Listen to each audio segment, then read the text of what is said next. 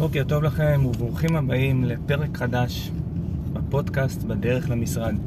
פודקאסט שיעסוק בענייני חמלה, תקשורת מקרבת והתפתחות אישית. אני אביעד נטוביץ', אני מנחה קבוצות בתקשורת מקרבת ומטפל אנשים, מלווה אנשים בתהליכי התפתחות אישית וחמלה. אה, והבוקר אני רוצה להמשיך אה, לדבר על נושא התצפית. התחלנו לדבר על זה קצת אתמול. אני רוצה בכל זאת להמשיך אה, להרחיב על זה. ודבר ראשון שאני רוצה להציע לכם זה לתרגל. כי הרבה פעמים להבין דברים, בעולם ההתפתחות האישית להבין דברים זה דבר אחד, לתרגל ולהתנסות זה דבר אחר. אה, ולפני שנתרגל רציתי ככה תרגול, אה, תרגול אה, ככה מונחה שלי, ואחרי זה נעבור לתרגול שלכם. אז למשל, מה אתם אומרים על המשפט? כל פעם שאני קובע איתו הוא מאחר לי. אוקיי? קחו לכם כמה שניות, תחשבו על המשפט הזה, כל פעם שהוא, שאני קובע איתו הוא מאחר לי. משפט שכל אחד מאיתנו יכול להגיד בכל מיני סיטואציות. נסו לחשוב, האם זאת תצפית או האם זאת פרשנות? כל פעם שאני פוגש אותו, הוא מאחר. כל פעם שאני קובע איתו, הוא מאחר. אוקיי, אז אני... אז אה, מה שנקרא, התשובה הנכונה היא שזה לא תצפית, אלא זה פרשנות. ויש פה כמה, כמה מוקשים של פרשנות. שוב, אני רק רוצה בסוגריים, ממש ממש חשוב לי, אני אגיד את זה בערך 20 פעם בכל הפודקאסטים שלי. אין המטרה, שאני אומר זה תצפית או פרשנות, אין שום דבר רע או לא בסדר בפרשנות. גם אם פרשנות אה, שיפוטית הכי שבעולם, אין בזה שום דבר לא בסדר. המטרה של לעבור לתצפית היא מטרה אחת.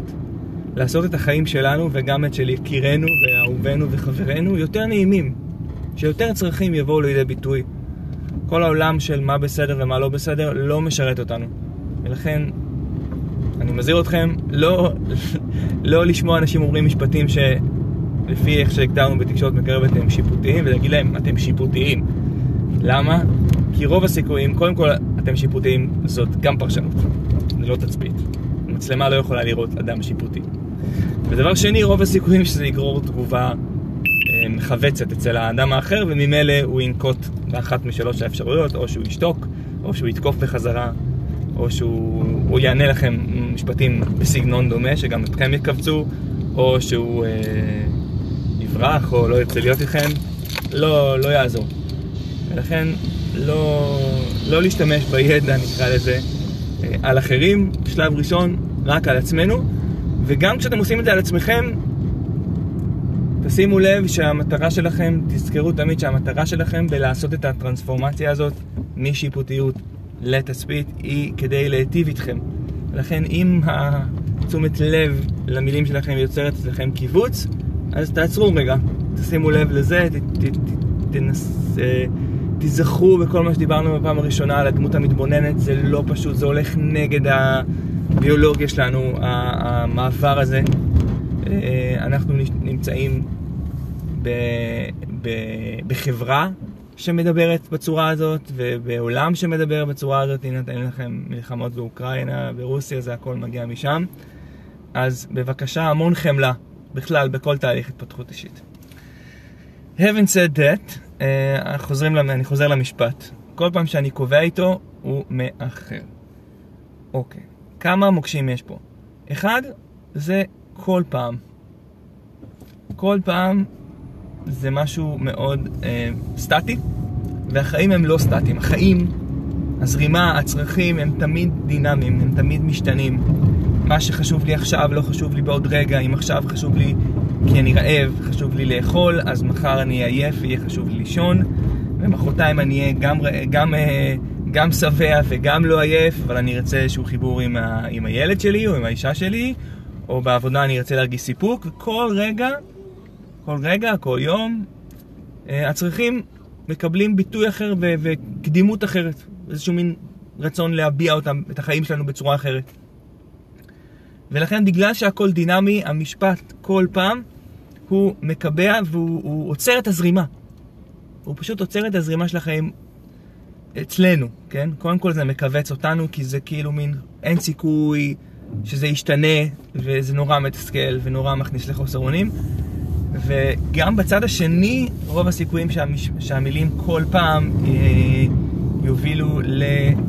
אה, לתגובה, קודם כל זה יכווץ את האדם האחר כי, כי הוא ירגיש ששמים עליו שהוא לא בסדר, כי, כי זה קורה כל הזמן והוא לא מתחשב והוא לא זה ויכול להביא אצלו לשיפוטים עצמאיים או לחוויה שאתם שופטים אותו וזה יכווץ אותו. שתיים, זה, זה מכווץ אותו מאוד סיבה, כי זה כאילו אה, שם עליו תווית ולא נותן לו איזשהו חופש, וכאילו... אה, זה לא, זה לא נכון, אני רוצה להשתנות, אני מאוד רוצה, נגיד אנשים, אני משער שרוב האנשים לא רוצים לאחר, לא רוצים לפגוע בכם, אין להם כוונה לאחר או לגרום לכם תחושה לא נעימה, ולכן עצם התיוג הזה של כל פעם יפגע בזרימה שלהם ל- ליכולת לשינוי, להתחדשות, וזה לא, לא אנחנו, אנחנו לא יצורים שכל פעם, אנחנו יצורים שכל הזמן דינמיים. נכון שיש לנו איזשהו, יש לנו דפוסים, אבל הם יכולים להשתנות. אנחנו לא אה, עבדים, אנחנו, יש לנו בחירה חופשית. אנחנו יכולים לעשות תהליכים שיגרמו לדברים להשתנות. אה, אז זה מוקש אחד, כל פעם. ממש כדאי, ממש כמה שיותר להימנע מהכללות. כל פעם, תמיד, אה, כבר מיליון פעם, כל מיני אמירות כאלה שהן סטטיות, שהן מקבעות את המציאות כאילו היא לא יכולה להשתנות. כמו שאומרים משהו, על מישהו, אתה עצלן. כן, זה הכי מקבל. כאילו, היית עצלן, תהיה עצלן, אתה עכשיו עצלן, זה לא ישתנה. אז זה גם, זה, זה מהמשפחה של המקבעים. אז זה אחד, כל, אה, כל פעם. אה, החלק השני, אתה מאחר, אוקיי? עכשיו, מאחר, זה, קודם כל, זה לא תצפית, במובן הטכני, כן? מצלמה לא יכולה לראות מישהו מאחר. מצלמה יכולה לראות מישהו נכנס לחדר בתשע ורבע. מצלמה יכולה לראות שיום אתמול הייתה בינינו שיחה שאני אמרתי בוא ניפגש בתשע. זה מה שהמצלמה יכולה לראות. זה אומר שהתצפית במקרה הזה היא... קבענו, אתמול דיברנו וקבענו להיפגש בתשע ואתה הגעת בשעה תשע ורבע. שזה התצפית, אוקיי? עכשיו, מה שחשוב לי להגיד זה קודם כל מה המילה מאחר עושה. קודם כל המילה, המילה מאחר היא, בגלל שהמילה איחור היא כבר, חשוב להגיד שהמילים שלנו הן טעונות במשמעויות חברתיות וגם משמעותיות אצל האדם השני שאנחנו בכוונה שלנו כשאנחנו אומרים מאחר אנחנו לא יודעים מה נמצא בצד השני, איך זה יפגוש אותו. יכול להיות שכל החיים אמרו לו שהוא מאחר וזה מכאיב לו ברמה מטורפת, כן? יכול להיות שזה לא, לא תמיד אמרו לו את זה, אז יכול להיות שזה מכאיב לו פחות. יכול להיות שבדיוק היום אשתו אמרה לו שהוא כל הזמן מאחר, אז הוא, זה כבר טעון אצלו.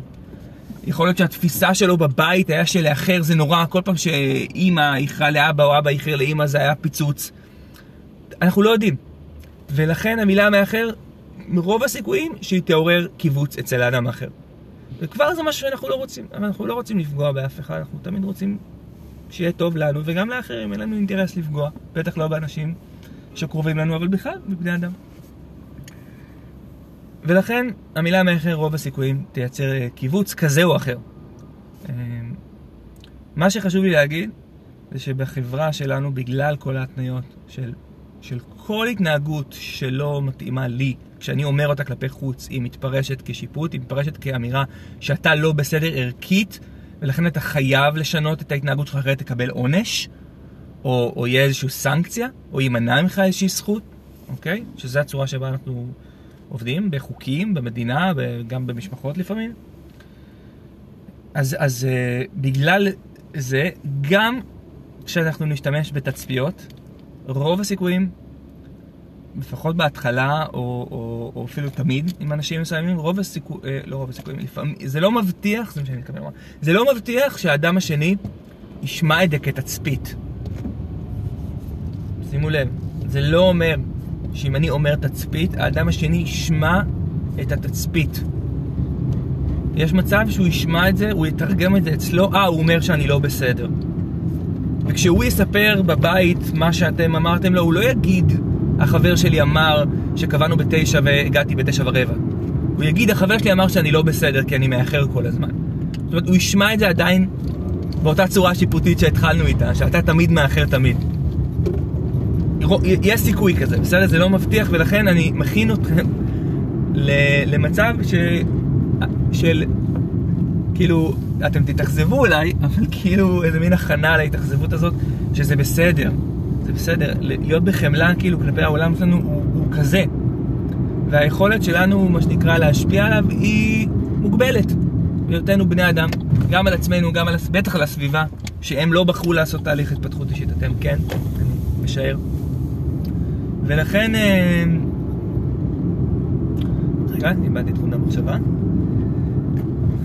כן, ולכן שימו לב, זה גם עוד איזשהו מוקש שלפעמים קורה לאנשים שהם מתחילים לתרגל אה, תצפיות ותקשורת בקריירות בכלל, זה לא עובד, במירכאות. זאת אומרת, האדם השני עדיין שומע כוונה שיפוטית, מה גם, מה גם, שאם נהיה כנים עם עצמנו, גם אנחנו לא עוברים את הטרנספורמציה הזאת כל כך מהר. זאת אומרת, זה דורש מאיתנו עבודת מודעות שהיא מעבר ל... אה, הנה, הוא, רגע, עולה לי השיפוט, הוא מאחר לי, רגע, רגע, אני זוכר שאביעד אמר שכדאי לי להגיד את זה בצורה של תצפית, רגע, אוקיי, מה הכללים, מצלמה, אוקיי, רגע, מה קבענו? תשע, תשע ורבע, הוא הגיע בתשע ורבע, אוקיי, אז עכשיו אני כאילו לא שיפוטי, אני לא מחזיק מחשבה שזה לא בסדר, לא. רוב הסיכויים שאני אגיד, אוקיי, אני קבעתי בתשע, הוא הגיע בתשע ורבע, וזה לא בסדר. זאת אומרת, עדיין בתוך התצפית מוחזקת אנרגיה של שיפוט. אנרגיה שאומרת זה לא, וזה לא בסדר, ערכית, זה לא נכון, זה לא צריך להיות ככה. צריך להעניש אנשים שמאחרים, או צריך אה, אה, להעלים אותם מהעולם, או לא, לא משנה מה, כן? אז, אז כל הדברים האלה, מה שחשוב, מה שחשוב לי בעצם להגיד זה שהרבה עבודת מודעות וחמלה לעצמנו, לעולם, אה, לא לצפות שהדברים האלה יעבדו, הם גם לא אמורים לעבוד, הם אמורים להקטין לאורך זמן ועם תרגול, להקטין את המתח שלנו. וכמו שאתם יודעים, יש לנו, אנחנו משפיעים באופן אה, ישיר ועקיף על החיים של האנשים סובבים אותנו. כשאבא רגוע, הילדים הרבה יותר רגועים. כש, כשה, כשהבעל רגוע, האישה יותר רגועה והפוך. אה, ויש גם, אה, לפחות לפי אמונתי, יש איזושהי אמירה של רבי נחמן גם, שאני, שאני מאוד אוהב, שיש לנו שני סוגים של מלכויות. יש לנו מלכות דאית קסיה ומלכות דאית גליה. זאת אומרת, יש לנו מה שנקרא בתרגום לעברית, יש לנו השפעה ישירה והשפעה עקיפה, וההשפעה העקיפה שלנו היא, אנחנו לא יודעים לאן היא מגיעה. לפעמים זה ממש עקיף, זאת אומרת איזה חבר שומע אותנו באיזשהו חצי אוזן וזה איכשהו מדליק אצלו משהו, ולפעמים אני מאמין שזה יוצר גלים אנרגטיים, אפילו ברמה הזאת. אז לא להתייאש, גם אם זה לא עובד וגם אם זה לא אה, אה נראה מיידית את התוצאה שהיינו רוצים, להמשיך לתרגל אני מאמין שמספיק תרגול של שבוע, שבועיים, אתם תראו שזה לפחות, לפחות, לפחות מקטין את המתח אצלכם. ככל שתעבדו על זה יותר וככל שתתרגמו את השיפוטים לתצפיות, ו... ואנחנו כמובן נדבר על זה עוד בהמשך, יש גם עוד עולם שלם של להבין מאיפה מגיעים השיפוטים, והמעבר ו... לתצפית היא לא, היא לא תמיד מספיקה. כמו שאמרתי, כי האנרגיה השיפוטית נמצאת בתוכנו, מה עושים איתה. אה, טוב, יש עוד הרבה לאן ללכת, אה, ואני הגעתי למשרד. אז אה, שיהיה לכם יום מקסים. אם מצאתם את הפרק הזה מועיל לכם, סבבה, תשתפו אותו, ממש בכיף. אנחנו נמשיך לתרגל, היום ככה תרגלנו במשפט שאני הבאתי, אבל אני אתן גם לכם בפרקים הבאים את ההזדמנות, את השקט הזה, באמת לעשות איזשהו תרגול ממש. וזהו, שיהיה לכם יום מקסים ונתראה מחר. ביי ביי.